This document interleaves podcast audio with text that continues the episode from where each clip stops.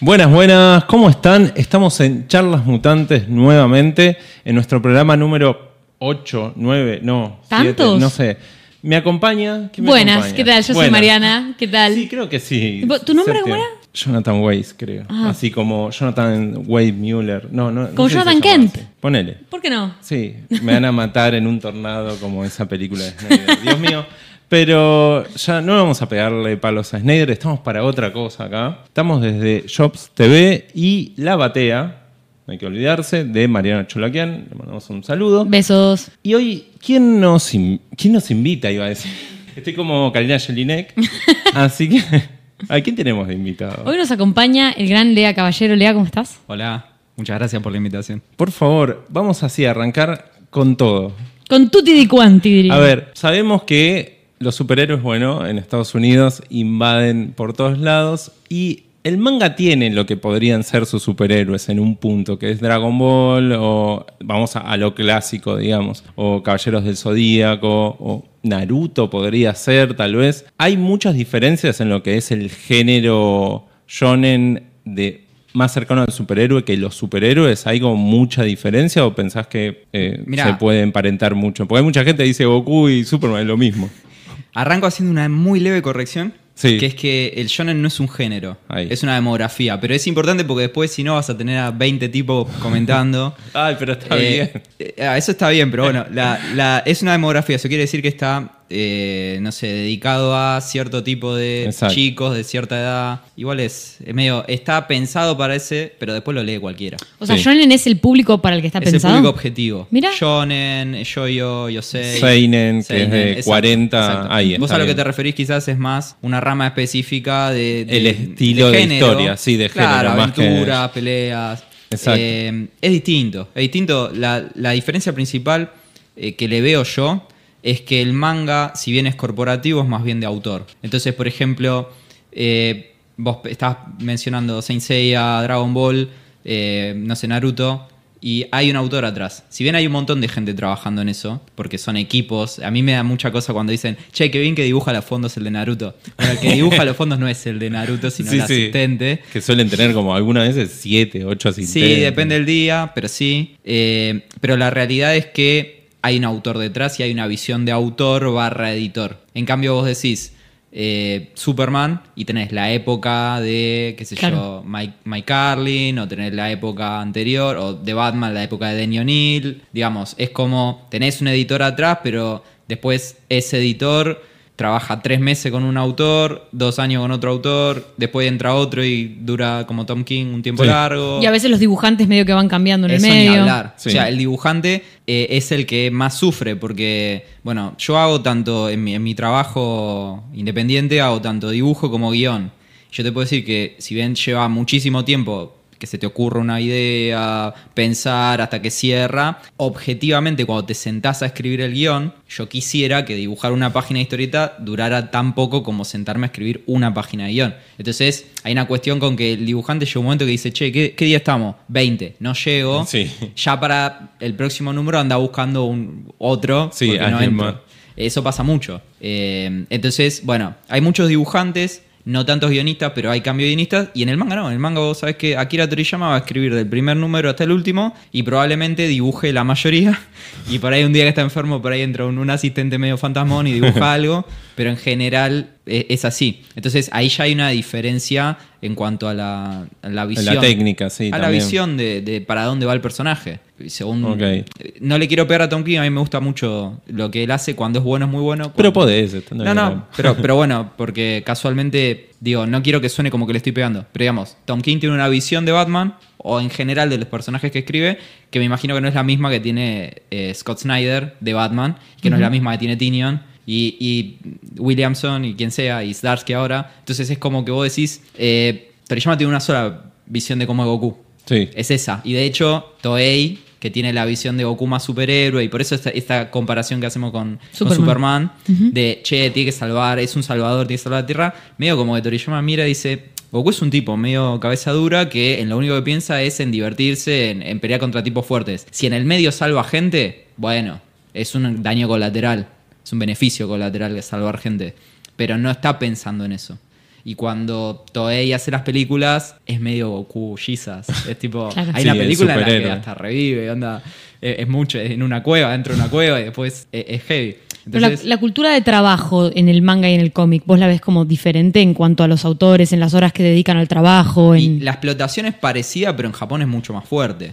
Eh, hay una visión, como te digo, hay una visión autoral que igual es, eh, es corporativa, pero hay una visión autoral que en el cómic cuesta mucho más porque los engranajes son más, están menos aceitados, digamos. Y después tenés eh, la cuestión del trabajo. En Japón vos sabés que te van a explotar y no hay otra.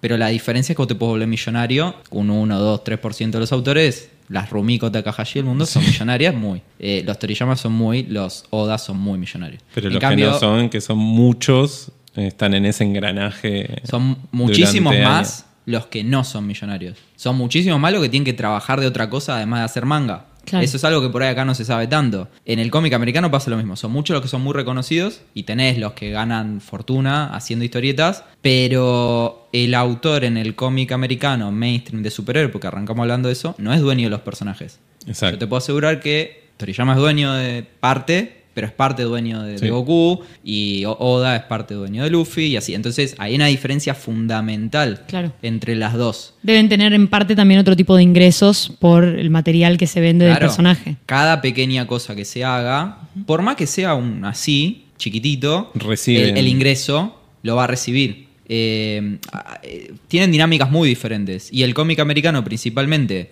esto es una crítica que yo siempre le hago, a mí me encanta. Eh, o sea, tengo la espada de Rael en la mochila. Pero digamos, una crítica que le hago constantemente es que al no dejar participar al, autor, eh, y no solo no dejar participar al autor, sino también el hecho de siempre refritar a los mismos personajes, porque decís, vamos a sacar una nueva versión de Linterna Verde que ahora es una chica y es, no sé, de la comunidad LGBT y lo que quieras, pero sigue siendo Linterna Verde. Justo Linterna Verde da para que hagas mil personajes, Sí. pero vamos a sacar otro Batman, otro parecido a Batman, otro Superman, otro parecido a Superman, y es como que vos decís, eh, en, en Japón dirían, vamos a buscar un autor con esa sensibilidad y le vamos a decir, haz lo que quieras. Claro. Y vamos a ver si funciona. Y si no funciona, le vamos a decir, bueno, hace otra cosa, lo que quieras, otra cosa, hasta que funcione. Y ese autor que tiene otra sensibilidad y tiene otra edad, le va a hablar a un público de esa sensibilidad y de esa edad sin la necesidad de tener que encajar una idea en un personaje preexistente. Claro. Eso genera nuevas propiedades intelectuales todo el tiempo y hace 20 años no existía, creo, My Hero Academia y hoy existe. En Estados Sí. Unidos, ¿hace cuánto que no sale un superhéroe que vos digas, che, pero este es nuevo, ¿eh?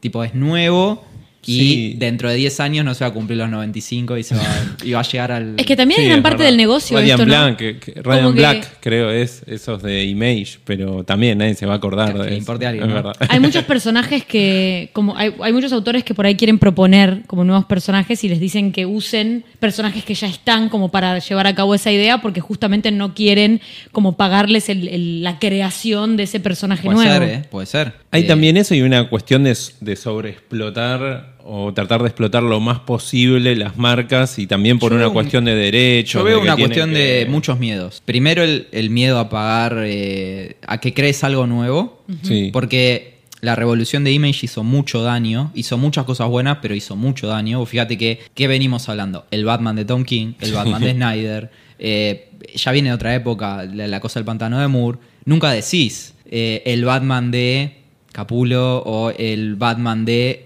Miquel Janín o el- diga- decís el de King. Entonces, el autor pasó a ser el guionista. Claro. Porque antes Es era el. Spider-Man de McFarlane, era la Sí. X-Ford de Liefeld, eh, nombralo como quieras. Y el tema es que se dieron cuenta de que, che, estos tipos de golpe se convirtieron en dibujantes, guionistas, no, no dominaron la editorial y se fueron. Y con los guionistas debe haber una manera más fácil de sostenerlos. Ahora tenés el tema de, de Jeff, de Jeff Jones, pero en general tenés una manera más fácil de sostenerlos o son más, más corporativos o les pagan muy bien y más fácil, le pueden dar mucho más trabajo que a un Sí, dibujante. exacto, Hay un montón de cosas, de factores. Entonces, como que eso hizo daño y ahora ya se, se repartió diferente. Entonces, una cuestión de no querer darles el privilegio de, o el derecho de crear este personaje y es tuyo también, y es nuevo, y vamos y vamos.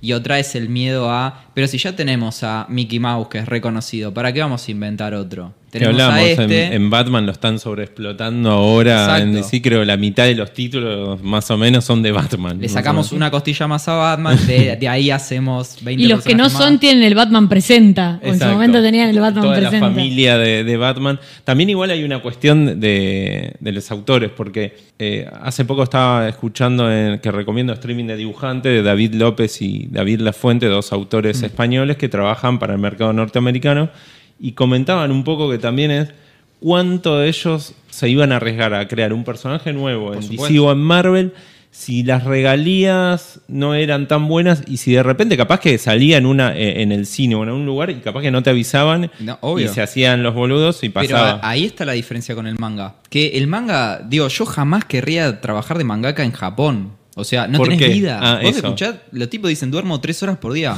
Yo en durmiendo tres horas por día en dos semanas me muero. O sea, es literal.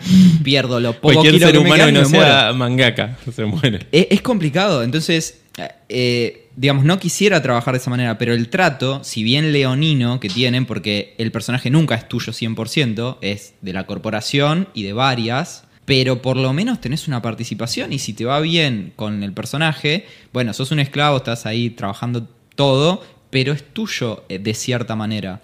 Y vos tenés autores como Snyder que dijo, bueno, la corte de los búhos es una, inven- una invención mía, pero la comparto con DC, con... ¿Qué, qué, qué fue? Tinion inventó un montón de personajes. Sí, dentro No de- vamos a ponerle escala de valoración a los personajes porque la valoración se la vamos a poder poner dentro de 10 años cuando buenos guionistas vengan a hacer algo con ese personaje. Pero inventaron un montón de personajes con, con Jiménez. Sí. Eh, y bueno, hay autores que dicen, estamos acá en el baile, vamos a bailar, que era lo que se hacía antes. Eh, y están los que se avivan y dicen, no, este lo guardo y lo publico en Image, que Claro. me guardo los, los derechos. Ahí depende de cada uno.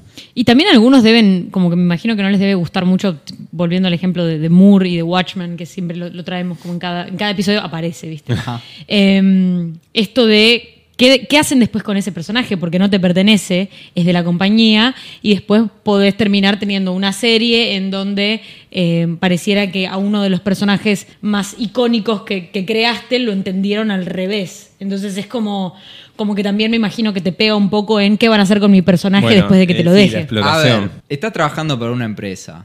Entonces, es, es complicado porque vos decís, yo esas pretensiones, si estoy trabajando por una empresa, siento que no, la- no, no las tengo que tener. Porque así como eh, Moore puede decir eso de los personajes que él inventó, él también hizo mierda personajes que otra gente había inventado. Y lo puede decir cualquiera. Digo, no tendríamos nunca el, el Batman de, de Frank Miller si Miller no hubiera dicho, voy a hacer mierda a Batman. Claro. Sí. Que es un personaje de otra gente. Entonces, es como una rueda en donde vos también sos parte de ese engranaje y te vos se la vas a poner a alguien y te la van a poner también. O sea, es medio como estás en el baile. Entonces, uno siempre va a buscar mejores derechos para, lo- para los trabajadores, pero en todo caso decís que le paguen mucho más. Y ahí no, no creo que nadie vaya a tener un Sí. problema de En te ceder personajes. Claro. o- Vos te puedes involucrar como Claremont, te puedes involucrar emocionalmente con tus personajes y decir, estos son míos. Claremont, desde el momento que dejó de trabajar en, en Marvel en los 90, él siguió pensando cómo seguirían las historias, tenía como su propio canon de cómo seguirían las historias de los personajes si él los siguiera escribiendo,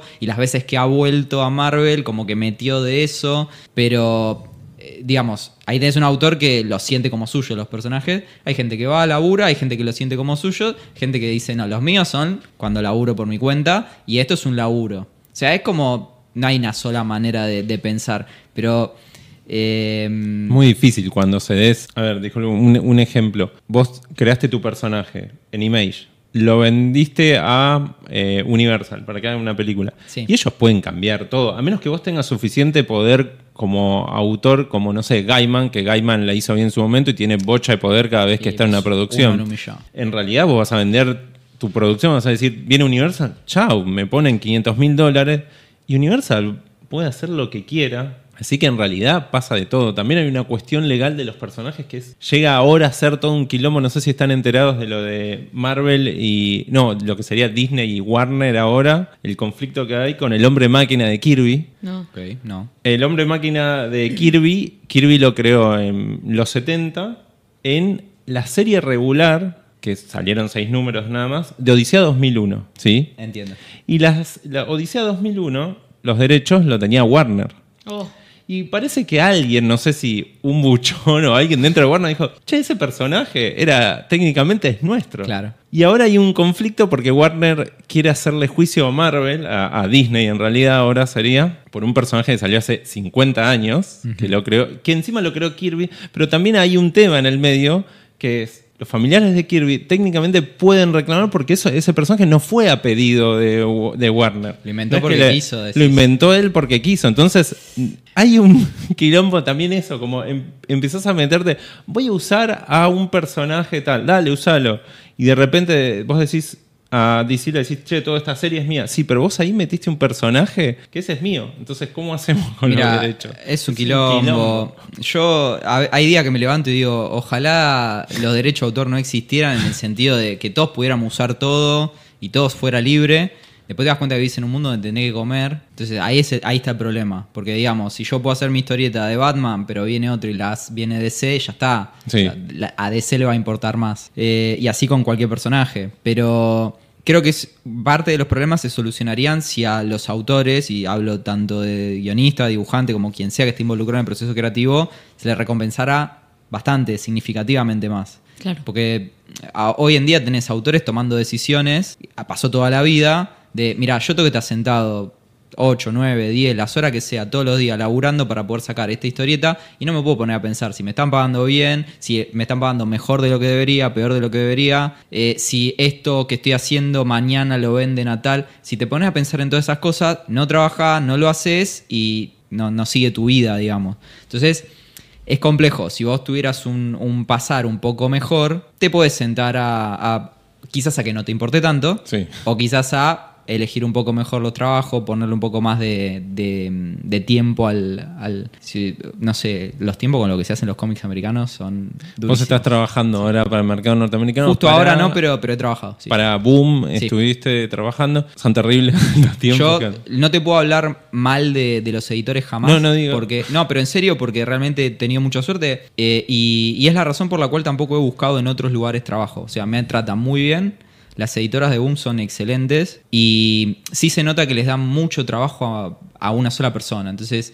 eh, están balanceando, viste, mil pelotas. Y lo que me di cuenta es que los tiempos de producción son iguales casi en todos lados, que son malos. Es como, che, esto hay que hacerlo para. A, a mí me pasa a veces que es. Me, dan me daban una fecha que era buenísima. Que vos digas, che, ¿cuánto tiempo que tengo? Tres meses, wow. Claro. No, no, pero por ahí yo no he hecho proyectos grandes, excepto uno que es The Approach. Ahí estuvimos laburando seis meses. Son cinco números, seis meses. Está bien el tiempo, pero a veces son proyectos de 15 páginas, a veces son proyectos de 4. Es Sí. complejo. Yo no estoy en, en un nivel en el que, che, me dan una serie. Es como, hay un huequito para tapar, bueno, me llaman a mí. Y mm, a veces te dan los tiempos y decís, che, tengo que hacer 15 páginas y tengo 3 meses. ¡Wow!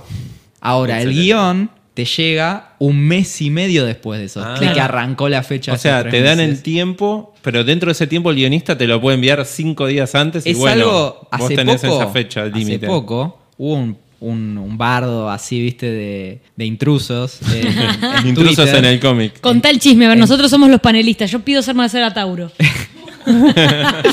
No, en Twitter, que Nico le León. Nico León es un dibujante bastante Sí. conocido afuera, sobre Sí, todo, sí, creo que está viviendo en Japón, ahora estaba haciendo cosas para Power Ranger. Es, que es más conocido afuera que, que acá y es Pero es la muy típica. grosso. Sí. Es la típica. Eh, a ver, Nico postea en, en Twitter de, che, hace no sé cuánto tiempo estoy esperando el guion de este proyecto. Era para Marvel o para DC, estamos hablando de algo grande. Eh, y después yo me piden que lo entreguen al mismo tiempo. ¿Por qué el guion? Pero en público, en Twitter, diciendo esto. ¿Y por qué el guionista puede tardar y me lo prometieron para ayer o para antes de ayer o para hace una semana y todavía no lo recibí? ¿Y yo pues qué hago? ¿No duermo? O sea, para poder llegar, porque la fecha mía es la misma, te dice. Entonces, parece que hay una cuestión en cuanto a que se suele ser flexible con los guiones, ya sea porque no te lo entregó o porque hay que hacerle cambios o por lo que sea. Y yo te digo que el dibujante le, le cuesta muchísimo más. Yo estoy en los dos lados. He escrito guiones para, por ejemplo, Capitán Barato. he dibujado, la mayoría de los casos, guiones míos y muchas veces trabajo con otras personas. Y digo, cuesta muchísimo sentarte y terminar esa página en ocho horas a veces. Más las correcciones que te pueden pedir. Y hoy en día, como se trabaja en digital, no existe el producto terminado. Es verdad. Las, las correcciones son hasta... In eternum en- hasta que- Entremos a imprenta. Claro. Entonces, digo, ojo, con el dibujante también se tienen, eh, si no llegas a la fecha te dan más tiempo, pero a veces es como, yo te dije que sí a esta fecha porque teníamos este tiempo, y hace dos semanas que estoy esperando el guion, tres semanas, llega un momento que digo, bueno, es complejo. Entonces, ese tipo de cosas me han pasado, no así como le pasó a Nico León, y jamás saldría eh, por tipo a, a No ventilarlo así. El trabajo le sobra, parece. Exacto, exacto. Ahí hay- y, y está Es bien que lo autor que- sí. Yo creo que está bien que lo haya hecho. Sí, que Yo no alguien lo haga y que tenga la chance, sí. Claro, sí, es que es lo que decía él antes, si estás en una posición en la que podés pensar en estas cosas ¿Ves? y sabés que no te va a faltar trabajo o que bueno, perdés este o que lo podés decir sin perderlo, o- pero que digamos lo podés pensar y podés decir, bueno, esto lo puedo hacer público, estoy en una posición para hacerlo, quiero hacerlo, sí, entonces está bueno porque hace que se hable de estas cosas y visibiliza un montón de cosas que quizás la gente que no lo puede pensar Sí. no lo puede Sí, visibilizar. capaz que ni siquiera. El tipo se fue a sí. laburar para al Power Ranger, o sea, es como, dale. Sí, Eh, puede. eh, Como bien lo digo, Obvio. es el sueño de muchos, pero digo, eh, es eso que, que tan bien sintetizaste. Entonces, eh, bueno, los tiempos son a veces Crueles. heavy. Y bueno, eso repercute en la calidad del trabajo. Obvio, eh, de claro. todos, de todos. Del editor, que a veces te, te tocan editores que se fijan en todo y eh, te- son un colchón ideal para caer, porque vos a veces yo caigo de paracaidista en un proyecto que ya está empezado y necesito a alguien que me lleve un poquito de la mano. Y, repercute en los- mucho trabajo. entre los. Uf, esto es lo peor, entre algunos lectores. Eh, me acuerdo en una época que todavía internet no es que eh, en los foros no era no estaba full, ni, ni la idea de que cualquiera comente cualquier barbaridad, pero eh, a ver si lo digo bien el nombre. Igor Kordek, Uh, sí. cuando. Cuando tuvo que dibujar cable y, New X-Men. A la vez. Y New X-Men, él dijo que lo dibujó, no sé, Sí, como sí. digo, una semana menos, Es no que sé, una eso, ¿eh? locura. Y, y a mí, a mí me gusta porque soy cabeza de, de ese autor, y, pero hay cosas que le faltaba pulir un montón. Yo soy cabeza de los New X-Men de Morrison total, así que imagínate que te entiendo. Y lo, y lo masacraban al tipo, pero realmente como que no tenía que volver a dibujar nunca. Y el tipo pudo demostrar igual que era un gran, bueno, es un, un gran dibujante. También está esta cosa, de- él, él dijo algo muy interesante. Es horrible tener que demostrar Sí. Porque a mí me pagan por dibujar, me gusta, y esto ¿y a quién tengo que demostrarle que valgo o no valgo? Pero bueno, él se quejó justamente por eso ahora está laburando para Europa, porque el mercado le- le obligó a eso, a hacer dos series al mismo tiempo y una en una semana. Encima New X-Men con Morrison, que era pesadísimo, no de, de que él es pesado, sino que era un No, peso no. pesado en el ambiente. Obvio. Y, y se tuvo que ligar eso. Entonces, para mí debe ser una de las peores cosas, Sí. eso, cuando están tirándote dardos, como, ah, es horrible esto. Y si supieran... No, y después Bueno. están estas comparaciones de que no está a la altura, de que che, re bueno el guion, pero el dibujo, la verdad, un desastre. Es y que, bueno. a ver, yo desde que me tocó, yo no estoy laburando hace mucho para, para Boom, serán tres años, de los cuales el laburo es muy intermitente, entonces sumado todo será un año. Ok. Pero una vez que ya no volvés a mirar los cómics de la misma manera. Eh, Claro. porque uno tiene la visión de autor independiente de, bueno, yo cada libro de Shonen me llevó dos años hacerlo, tres años a veces. Y son libros de 96 páginas. Y ahora 96 páginas te la hago en tres meses. Entonces Sí.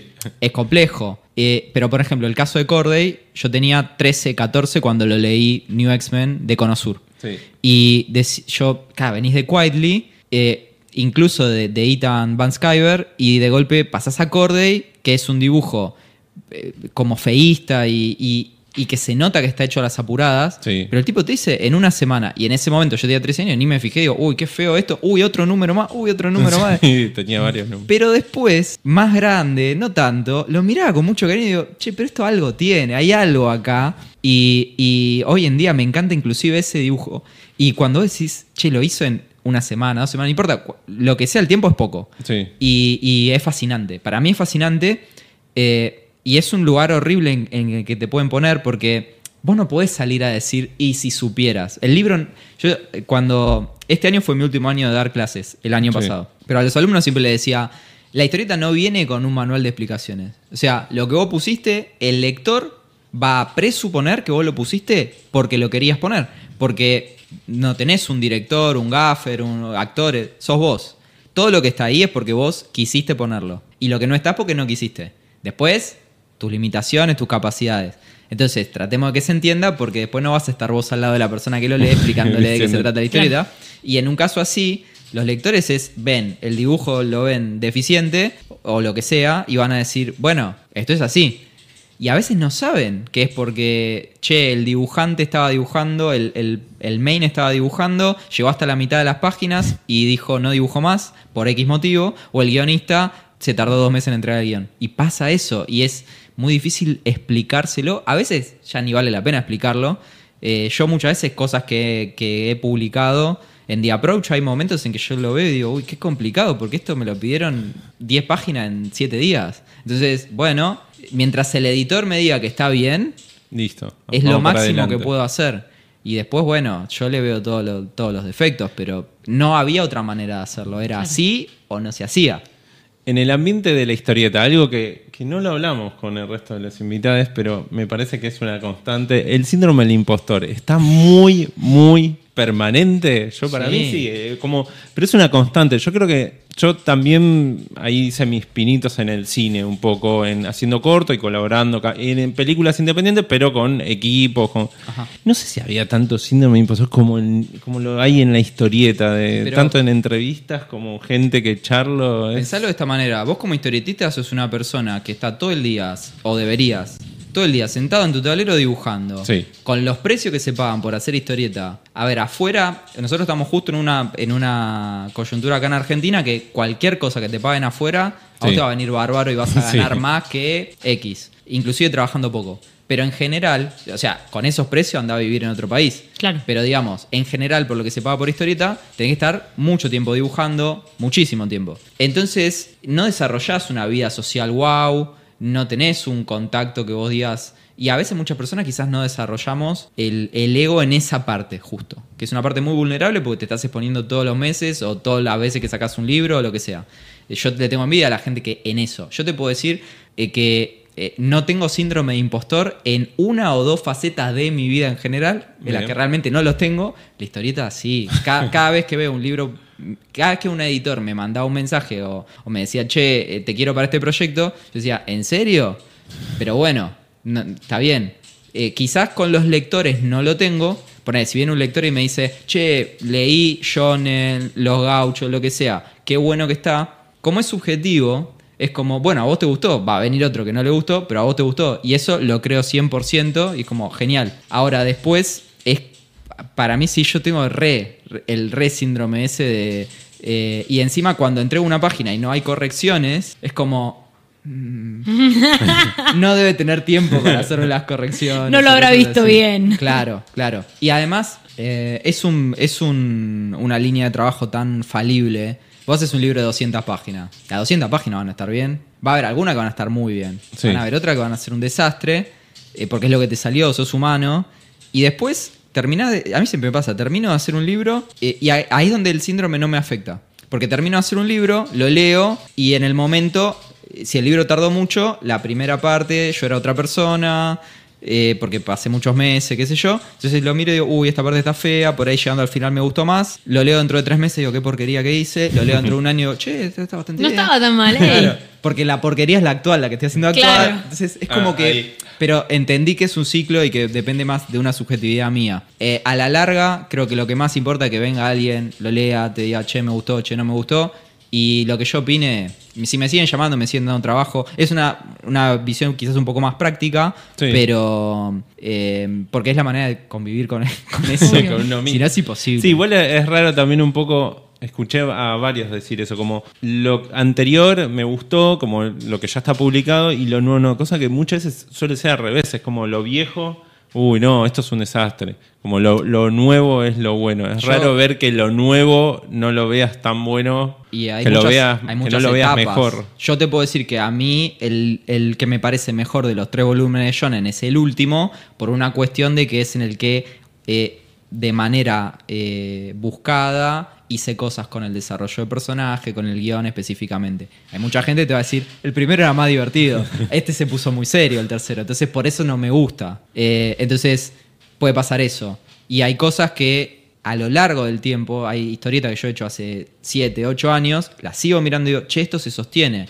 La mayoría no, pero quizás esta se sostiene. Entonces, objetivamente, si todos los años que la miro sigo pensando que se sostiene, debe ser buena. Pero creo que, en todo caso, no, no somos nosotros los que tendríamos que decir si lo que acabamos de hacer es bueno, porque incluso, a ver, vos tenés puesta la, la remera de En la boca de la locura. Eh, ¿Alguna vez Carpenter sacó una película más allá de Halloween que en el momento que la sacó hayan dicho, che, esto es una obra maestra? Debe haber una o dos de toda su carrera, el resto fue fracaso, esto es una porquería, qué sé yo. Diez Sí. años después, no, qué peliculón, o 20. Y el tipo siempre dice, ojalá mis fans hubieran nacido cuando yo saqué las películas. Excepto Fantasma de Marte. Eso salió y todos dijeron que era mala. Pasaron 20 años. 20 años. Y siguió siendo mala. Bueno, pero, a mí me gusta The Happening de Shyamalan. A mí me encanta Uf, Shyamalan. Entonces, Entonces, cancelalo. Cancelen. entonces Oh. Fantasma de Marte está en el The Happening. Es como, es mala. Sí. Y no hay vuelta que buscarle. Es Sí, mala. sí. Pero te gusta, puede después- gustar o no. a mí me gusta Batman y Robin. O sea, me gustan cosas que son muy malas. Eh, pero, digo, una cosa es el gustar y otra cosa es si es bueno o no. Pero creo que Fantasma de Marte ya iba a ser mala. No hay manera de que la vuelvas a ver y que sea buena. Pero no creo que eso te tiene que limitar para que te guste o que no te guste. Como lo de Igor Corday se hizo en, en un. Eh, eh, Un en un ambiente, en un contexto donde hay muy pocas posibilidades de que termine siendo bueno, pero te puede gustar igual. Eh, y yo espero que una historieta mía, más allá de lo que yo opine de mi historieta, te pueda gustar igual. Creo que con eso, Eso es suficiente. evito el, el síndrome de impostor. Y también hay una cosa tilinga de, bueno, estás publicando afuera, eso quiere decir que alguien te lo está validando o tiene más peso o lo que sea. Y de una manera me desligo un poco, bueno, si lo está publicando por algo es. Pasa, pasa mucho acá eso. Bueno, no sé si mucho, pero pasa Pasa, bastante. pasa. De, ah, te están publicando afuera Claro. y es como, y pero que te publiquen acá. O Está dicen bien, cambia tal las persona, dicen el nombre de tal persona y dice que está publicando afuera. Como es lo, lo primero que sale como si fuese como lo que El- le da el- valor. El valor, lo, lo de afuera. Y sí, me quedo pensando en eso, que más allá de las tiradas, es como que pueda haber Que afuera. tampoco es wow, eh.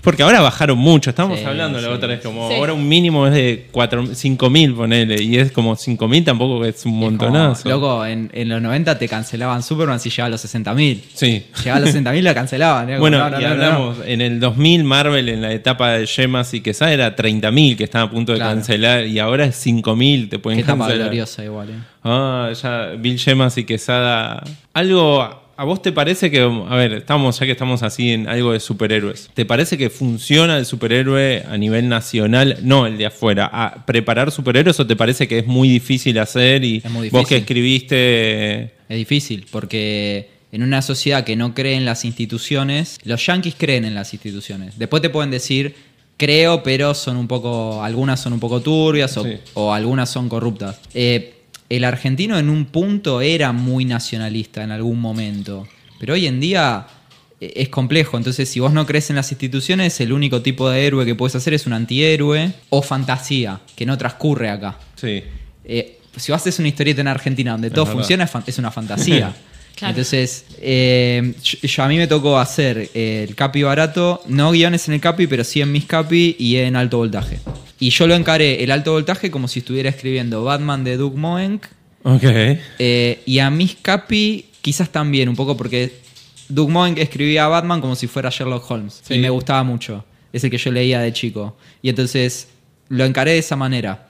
Y el proyecto que, que tiene el, el Capi estaba como interesante.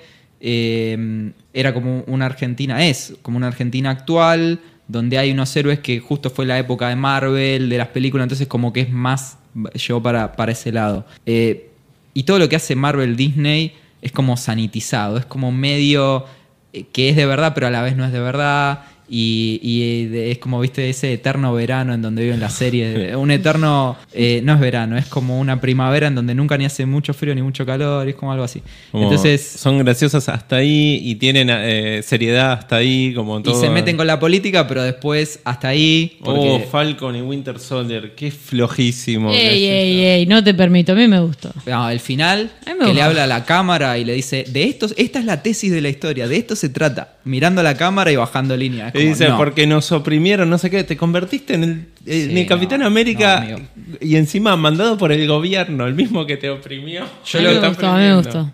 A mí me gusta Stan. Tipo, yo voy a ver cualquier cosa donde él haga de Winter Soldier, sobre todo si tiene pelo largo, cosa que ya no va a pasar. Sí. Pero digamos que eh, don- vos tenés películas que son de un imperio en donde los rebeldes son los buenos y la produce Disney. Es, y Disney te está diciendo, tranqui, que esto solo pasa en las películas. los rebeldes pone bombas, son buenos solo en las películas. Ojo, Entonces eh. vos anda y mirá la película, sentite que sos un revolucionario, pero después Acordate que en la realidad no somos, no somos eso. Sí. Sí, es que como que un poco como glorifican a, a esto, al rebelde, cuando ellos son el imperio y un poco... Mientras sea en la ficción, está Sí. todo bien. Es- esa es la bajada de línea en Sí. general. Entonces, Sí, la diferencia acá es como decís, disculpa, es, eh, es muy grande ya con el tema de la institución o cómo vender el producto. ¿cómo haces un policía honesto en una historieta de superhéroes en Argentina que no sea una ficción? Porque no es que no exista el policía honesto. Es por la imagen que ba- tenemos, Es año sí. uno. Es año uno. Sí. Tiene que haber uno solo, es Jim Gordon, y el resto se lo quieren, lo quieren bajar. Y tenés al comisionado Leb, que es, un, que es un corrupto, y tenés a Flash, que es un corrupto, y todos son corruptos. Entonces tenés a uno que es... eh, El bueno. Emulando año uno podemos hacer una historieta de superhéroes. Por eso funcionó acá, año uno, creo, entre la gente Claro. que lo lee, si de Igual, alguien que no es Nadie tiene de la verdad. Seguro alguien me está escuchando y está diciendo este pista diciendo cualquier cosa. Y Yo está tampoco- creando el superhéroe definitivo. Claro, no sé. Pero, eh, pero digo, a mí me parece, tengo esa visión. He escuchado gente que tiene otra visión. No sé si con los superhéroes de acá, pero digo, que, que no es la única visión y está perfecto. Eh, es muy difícil también hacer un, un superhéroe donde vos estás muy acostumbrado a la versión. Los superhéroes son yankees. Sí. El fútbol es inglés, lo adoptó todo el mundo. Los superhéroes son yankees y hasta ahora no los adoptó todo el mundo. Son yankees, es un producto que consumimos del exterior. Primero me preguntaría, ¿por qué tenemos que hacer un superhéroe nosotros? Otra gente me diría, ¿por qué tenés que hacer un manga? Yo te diría, bueno. ¿Por qué? Porque no es un género el manga. Ah, bueno, superhéroe sí es un género, pero... Es en- un estilo, es verdad. Si querés después seguimos con eso, no sé cuánto tiempo te quede, pero Tenemos. Pero digamos que en el tema de, bueno, vamos a decir que voy a ser un superhéroe, a mí me gusta Super Hijitus, por ejemplo. Pero si no, es complicado porque decís, no tenés, su- no tenés edificios altos. Claro. eh, hay un montón de cosas que no tenés comparado con cómo los yankees ven a su país. Porque los países son todos bastante parecidos. Sí. Pero después, como ellos ven a su país, quizás nosotros no tenemos el mito argentino. Ellos tienen el- la americana, el mito americano. Y nosotros no tenemos eso. Sí, O la idea creo- del héroe lo tiene muy lo tiene el arraigado. peronismo, digamos, pero el resto de la sociedad como que medio no comparte, entonces no hay. Bueno, Trump era un superhéroe peronista. Sí.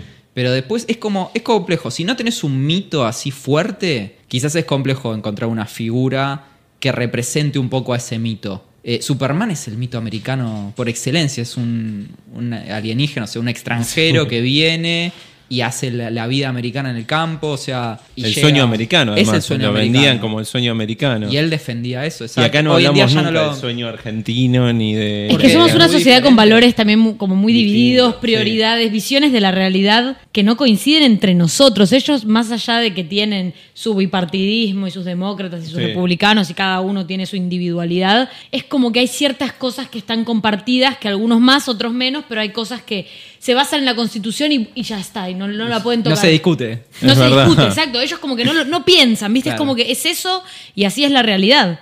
En la, la- la poca flexibilidad que pueden tener para tirarte más para un lado o para el otro. En cambio nosotros no, nosotros es como que hay como más diferencia, hay como cosas que no están tan compartidas y que es- capaz hay una población que la, que la comparte y otra que está como más dividida. Que, entonces, no- si no nos podemos poner de acuerdo en una Sí, o en ciertos valores por ahí, eje y claves, es como que es muy difícil hacer una historia que pegue de esa manera. Sí. Sí, igual cualquier análisis sesudo de esto, quizás me pongo yo en ese lugar. No soy la persona indicada para hacerlo, y, pero se han hecho superhéroes. Yo te menciono de Superhijito porque me encanta de toda la vida, es mi superhéroe argentino favorito. Eh, Caballero parece- Rojo era un superhéroe. Claro. Estaba planteado como superhéroe. Sí. Pero acá también la mayoría de las cosas no duran. Y no hablo de los proyectos. Digo, en hay pocas cosas que duran en Argentina. Vos sabés que Sí. siempre vas a tener fútbol, siempre vas a tener crisis. Y pero eh, el mundo de la historieta es más difícil. No, no, no, no, no, estoy hablando de- ya en un, en un general. Ah, ok, ok. Siempre vas a tener intrusos. Sí. O sea, hay como ciertas cosas de que si vos hicieras tu historieta en base a eso, Sí. siempre va a haber. Pero después el resto de las cosas no sé si duran tanto. Estabilidad no suele haber. eh, los estratos sociales cambian bastante. No que vos. Vos cambias para abajo generalmente. Pero empiezan a aparecer cosas que son cada vez peores. eh, de manera de vivir. Que cada vez te dejas acostumbrar a vivir cada vez peor, ¿no? Y, y como otras cosas que es difícil representar algo que esté por, eh, qué sé yo, que, que agarre una... Que te dé como una especie de ideal hacer algo que, bueno, los superhéroes es verdad, como decían, ¿eh? te, supuestamente tenés ese ideal a, bueno, vas a ser mejor persona o ¿Que sabes podés que lo tiene? Lo que vos quieras. ¿Sabes qué lo tiene? Las telenovelas. Que es- porque siempre vas a tener a el personaje que es muy pobre y que aspira Sí. a subir de estrato social. Y Por que eso- se enamora del rico generalmente. Sí. Bueno, por eso en una época eran así. Quizás hoy en día estamos en otra, en otra coyuntura. Pero eso como que estaba, como que vos no lo discutías. Está Andrea del está. Boca, que es pobre y que se va a enamorar de. Natalia O Oreiro. Flor Bertotti. Por eso. Le mandamos un beso a Flor Bertotti. Entonces- Sí, que nos ve. queremos, la queremos. Que está Entonces- charla mutante.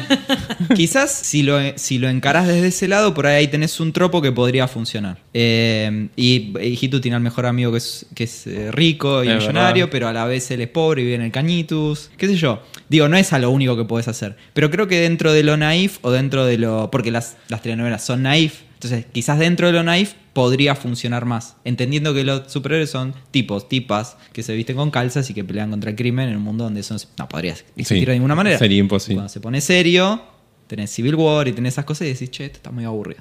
es verdad, es cuando, cuando intentan hacer algo demasiado serio, hay veces que la, la pifian.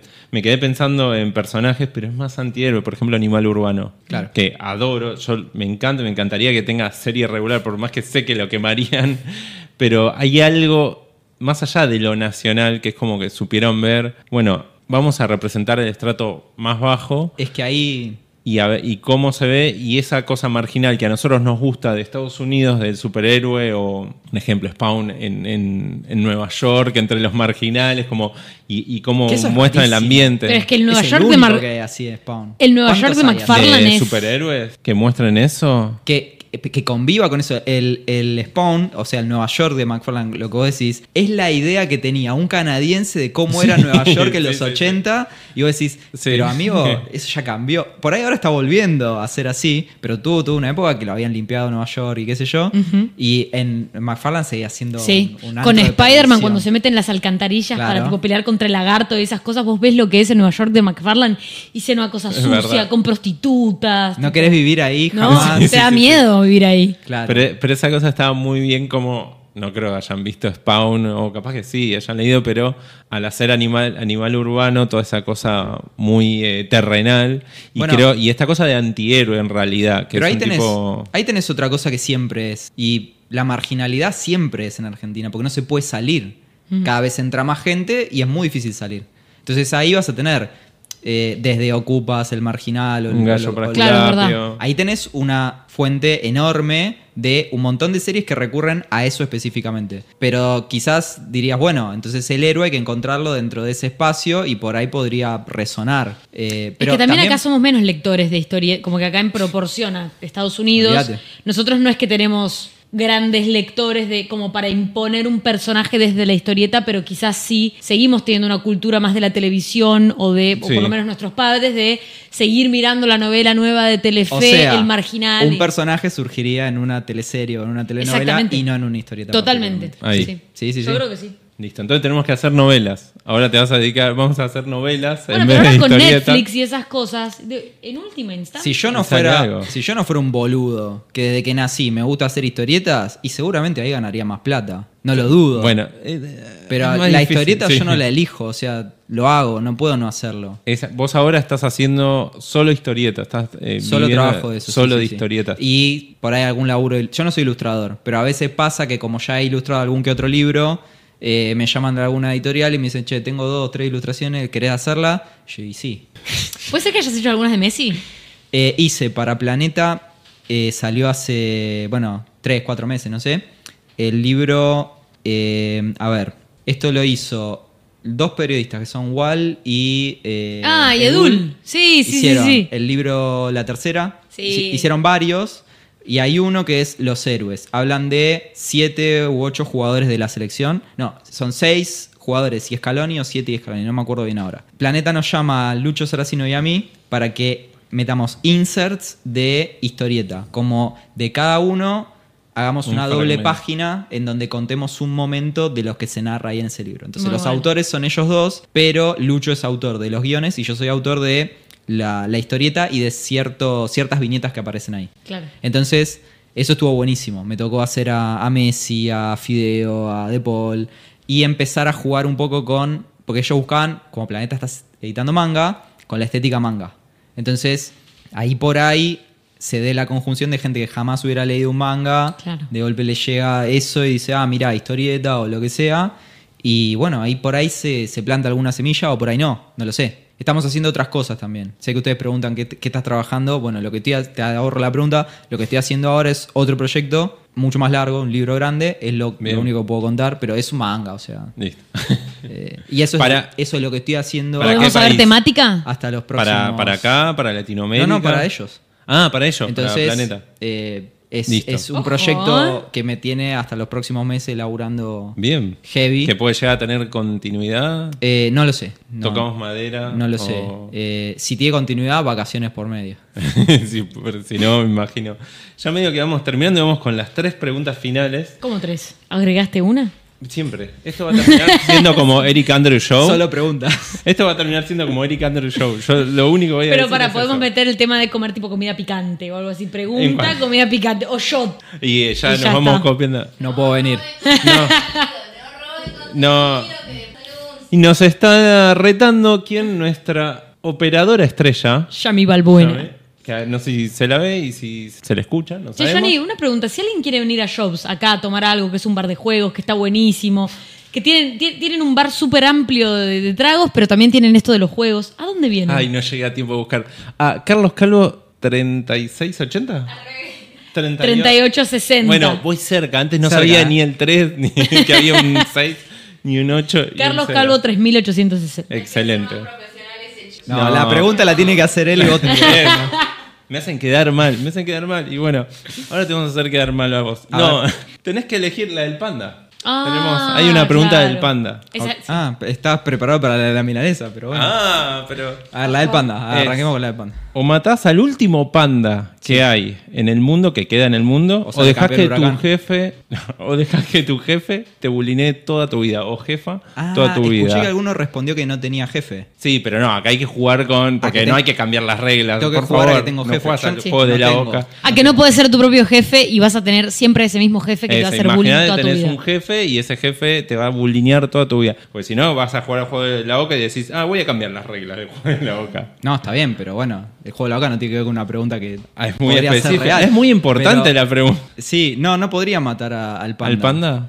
Seguramente terminaría matando al jefe de tanto bullying que me hace. Eh, bien, me gusta, me gusta. Está bien, salvó a un panda. Un panda que sobrevive. Es el último. Sí, el último. Y pasa que por ahí los pandas me chupan un huevo, pero si lo pongo en un animal que sí me importe. Ah, bueno, sí, ahí me decís perros y, y Por mato eso. toda la humanidad por mis perritas. Así, Por eso, entonces, uno por uno. vos preguntaste por panda, yo estaba imaginando, no sé, un sapo, un perro. Ah, Sí.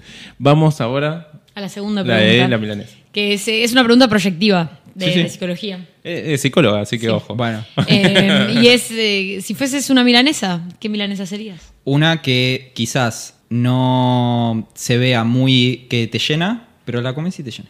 Ok. ¿Pero con algún ingrediente en particular? No, a gusto del consumidor. Serías así, pan rush. Ah, eso, cada uno que elija. Ey, va a quedar muy mal esto. No ¿Cómo comerte? no importa. muy raro. Digamos, no Ta, importa, ta, ta, no importa ta. el gusto. Vos vas a decís, pero con esto no me lleno, no me lleno. Y, y sí, y sí. ¿Y sí? Y sí. Ok. ¿Y cómo pensás?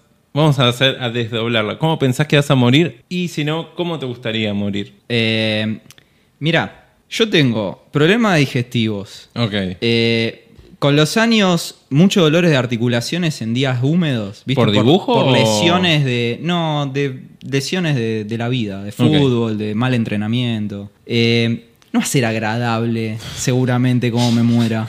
Me gustaría pensar más en que quiero lo que pueda vivir, vivirlo bien. Ok. Digamos. Pero no sé, no se los dejo a la imaginación de que esté mirando esto. Yo ya di do- dos datos que no creo que sea. Como lo de la milanesa, viste, muy a gusto del otro. Exacto, muy al del- servicio del cliente. Eh, o sea, sí, Por eso no es muy el- alentador lo que tiras. No, por eso me gusta el manga. Porque el manga piensa primero en el, en el lector. No piensa tanto en, el, en lo que. No es que no pensás en lo que vos querés hacer. Lo que vos querés hacer tiene que ser sí o sí. Sí. Pero estás pensando más en el que lo va a leer. Mi vida un poco es así. Pienso. No es que, ah, qué caritativo ni nada, caritativo. Es como, no, no, pero pienso que lo que yo estoy haciendo es un producto que lo va a consumir otra persona. En el caso de, bueno, yo con mis relaciones personales pienso que la otra persona la pase bien, digo, así. De- después uno se. No, y esto de la milanesa- Pasan cosas. Para hacer un poco de análisis barato, digo, eh, esto de la milanesa bastante barato. parecido a lo que dijo del síndrome del impostor, ¿no? Esto de eh, decís, esto yo no sé si está tan bueno, pero al final sí, y la gente lo sigue publicando y si lo sigue haciendo y es un poco eso, ¿no? Como no sé si me va a llenar esta milanesa, me llena, che, Ot, quiero otra, Ve- vuelvo al restaurante y lo mismo con esto, uh, lo estoy haciendo, no, no sé si va a quedar tan bueno, no sé qué, pero lo siguen llamando, sigue teniendo laburo, así que... Pasa que cuando sos eh, autor y sobre todo autor integral, vos sabés que no va a estar todo bueno, porque no, no hay manera, pero algo tenés que tener. O sea, si no tenés algo, nadie sigue, lo siguen leyendo. Yo no soy una persona que ni me compre mucha gente muchos libros, ni los lea mucha gente, eso es, es así. Pero algo tiene que haber en todos los que hacemos, porque si no, lo haces solo para vos. Hay gente que tiene la suerte que se combina esas dos cosas. Hace su trabajo solo para, para esa persona y resulta que le va bárbaro, y tiene un montón de seguidores, no sé. Pero algo tiene que haber, algo tiene que haber. ¿Cómo me gustaría morir? No lo puedo revelar porque no es apto para todo público, claramente no, no podría revelar. Eh, esa- igual este programa, ah, no, va de 9 y media. No, esto va a YouTube. Horario de protección al menor. Esto va a YouTube, yo tengo canal de YouTube, hay muchas cosas que no se pueden Sí, decir. sí, sí, no, eh, hay cosas, bueno, está bien, pero... Pero una apta para todo público. sí, Eh, que salga campeón huracán de algo muy importante y me muero ahí, no tengo ningún problema. Quédate tranquilo que así no te Así vas no a me voy a morir. morir. no se va a morir porque somos de ciclón, viejita. No, eh, ya terminamos, ya se está terminando. Ya nos veremos la semana que viene. Gracias por venir. Gracias, por Lea. Estás invitado nuevamente porque nos quedó pendiente hablar del manga ahí que Conmigo tiramos así, una. ¿viste? Pero perfecto. Bueno, lo dejaste ahí y es para. La dejó para la segunda, para el segundo episodio. Exacto, Venga. así que gracias Mariana. Gracias, Johnny. Gracias Yami. Y gracias, Nico Linia, que le mandamos un beso grande no a nuestro está. querido productor. Estaba guiando porque no labura nunca este vago. Así que nos vemos hasta la semana que viene.